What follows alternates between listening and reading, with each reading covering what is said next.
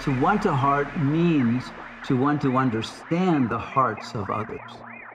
That's really the meaning of having a heart. It's empathy, it's compassion, it's the ability to get what is really going on that will never be spoken in words or put into symbolic form, that can only be known between the lines, without words. The wisdom of the heart has a kind of knowledge that's much deeper than anything that can be formulated in language.